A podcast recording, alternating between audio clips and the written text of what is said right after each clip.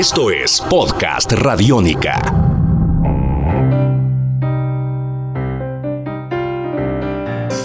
Hola y bienvenidos a una edición más de los libros de Medallo, un podcast radiónica. Hoy continuaremos con las historias del escritor antioqueño Fernando González, también conocido como el brujo de otra parte, quien dejó un legado en los escritores antioqueños que crecieron leyéndolo.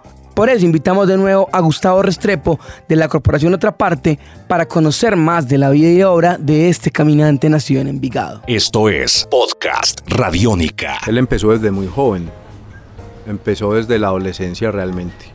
Eh, y tiene que ver en parte con su formación en el, en el Colegio de San Ignacio.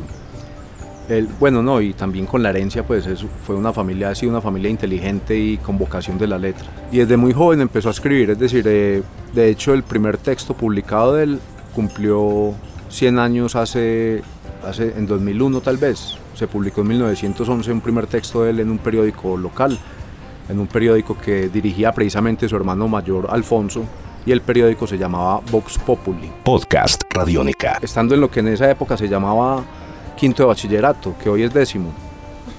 Él entró en polémica con el profesor de filosofía, con el padre Quirós, que les enseñaba que el primer principio filosófico es que una cosa no puede ser y no ser al mismo tiempo.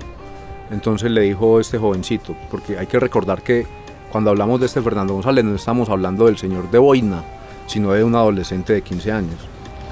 Si a padre Quiroz, ¿usted cómo demuestra ese primer principio? Y el padre Quiroz le dijo, no hombre, eso se intuye, es evidente por sí mismo. Y entonces le dijo Fernando González, ¿cómo una filosofía racional se basa en la intuición? Además que de ese primer principio empezaba una serie de silogismos que pretendían demostrar la existencia de Dios. Entonces Fernando González negó ese primer principio por ende negó a Dios y lo expulsaron del colegio. Pues se sumó todo eso, la desobediencia, las lecturas prohibidas, la polémica con el padre, y lo echaron del colegio. Pero él ya, venía, ya había empezado tal vez, o por esa época empezó, después de la expulsión él se refugió en la finca de un pariente de, la mamá de él aquí en Envigado. Y de esa época es que data Pensamientos de un viejo. Él lo empezó a escribir tal vez a los 16 años, después de esa expulsión. Y lo publicaron, lo publicó en 1916 cuando él ya tenía 21 años. Tus oídos se abren. Podcast Radiónica. Yo digo que Fernando González nació viejo y murió niño, porque en Pensamientos de un viejo, un libro escrito por un adolescente, se cree viejo. Y en el último libro, La tragicomedia del padre Elías y Martina la Velera, el padre Elías, que es un alter ego pues, de Fernando González, es, es, un niño. Podcast Hay dos fragmentos de la obra del que son muy curiosos. Dice, cuando fui a Roma y vi al Papa, me pareció más Papa el padre Mejía de Envigado. Y en el libro de los viajes dice, vi a Grecia y vi a Florencia y me volví para Envigado, a la huerta del alemán que ahora se llama otra parte. Fernando González fue muy él y fue un enamorado de la cultura humana en general, ¿cierto? pero decía él que uno debería ser un ser humano a partir de las coordinadas en las que surge. Entonces él nunca dejó de ser un envigadeño, siempre admirando mucho la cultura humana en general, la historia humana, disfrutó mucho Europa, pero también en algunos aspectos la rechazaba. Y lo que quiero decir es que no se dejó descrestar, es decir, fue a Europa, se alimentó de Europa, eh, surgieron libros en Europa, porque los libros de él surgían de su propia vida.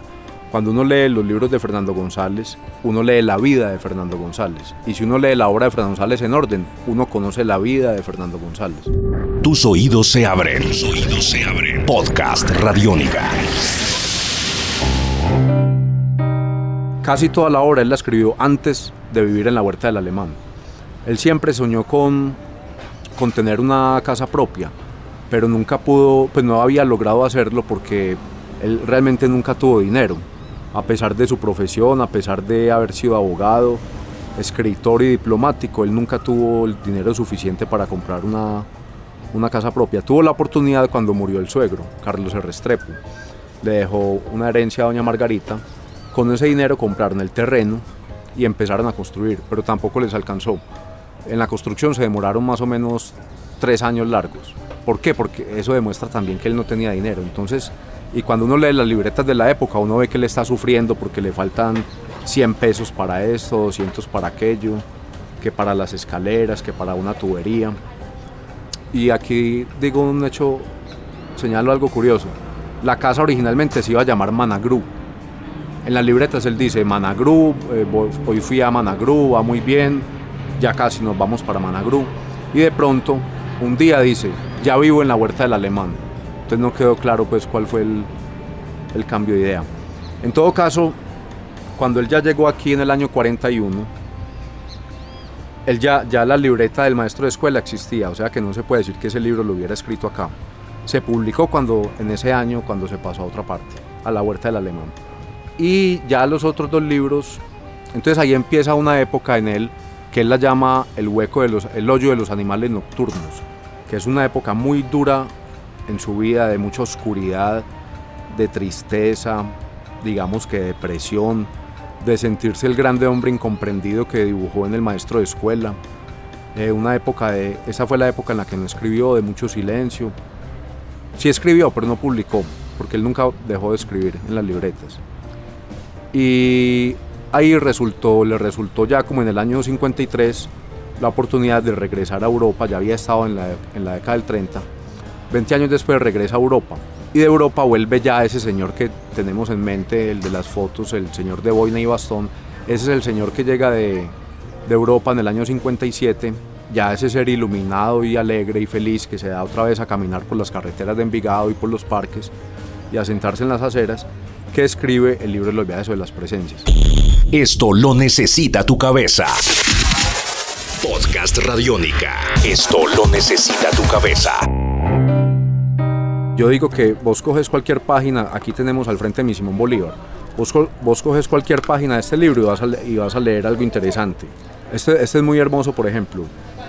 Es la historia, permíteme la leo que es cortica, es la historia de cómo, de por qué y cómo se casó Lucas, es decir, cómo se casó él. Dice, mañana te contaré la historia de mi matrimonio. Eso le dice Lucas a Fernando González. Amanecieron llenos de luz el valle y las montañas. En ninguna parte de la tierra hay tanta luz como en el Valle de la Burra.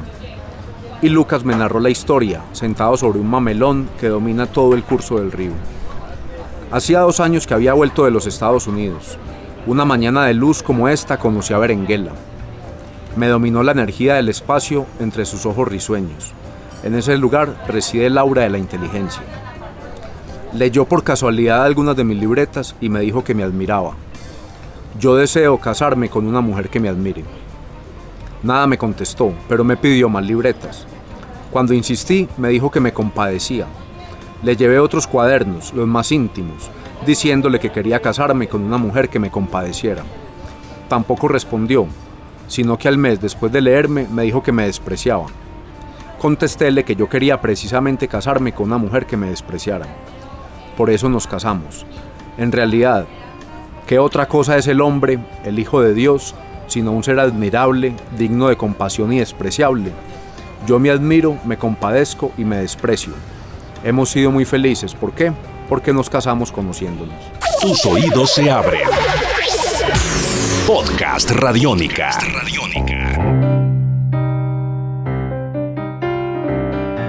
Hasta aquí esta edición de los libros de Medallo, un podcast Radiónica. Mi nombre es Sebastián Martínez y nos escuchamos en una próxima entrega para explorar más acerca de la literatura creada entre estas montañas. Salva tu mundo, usa Radiónica.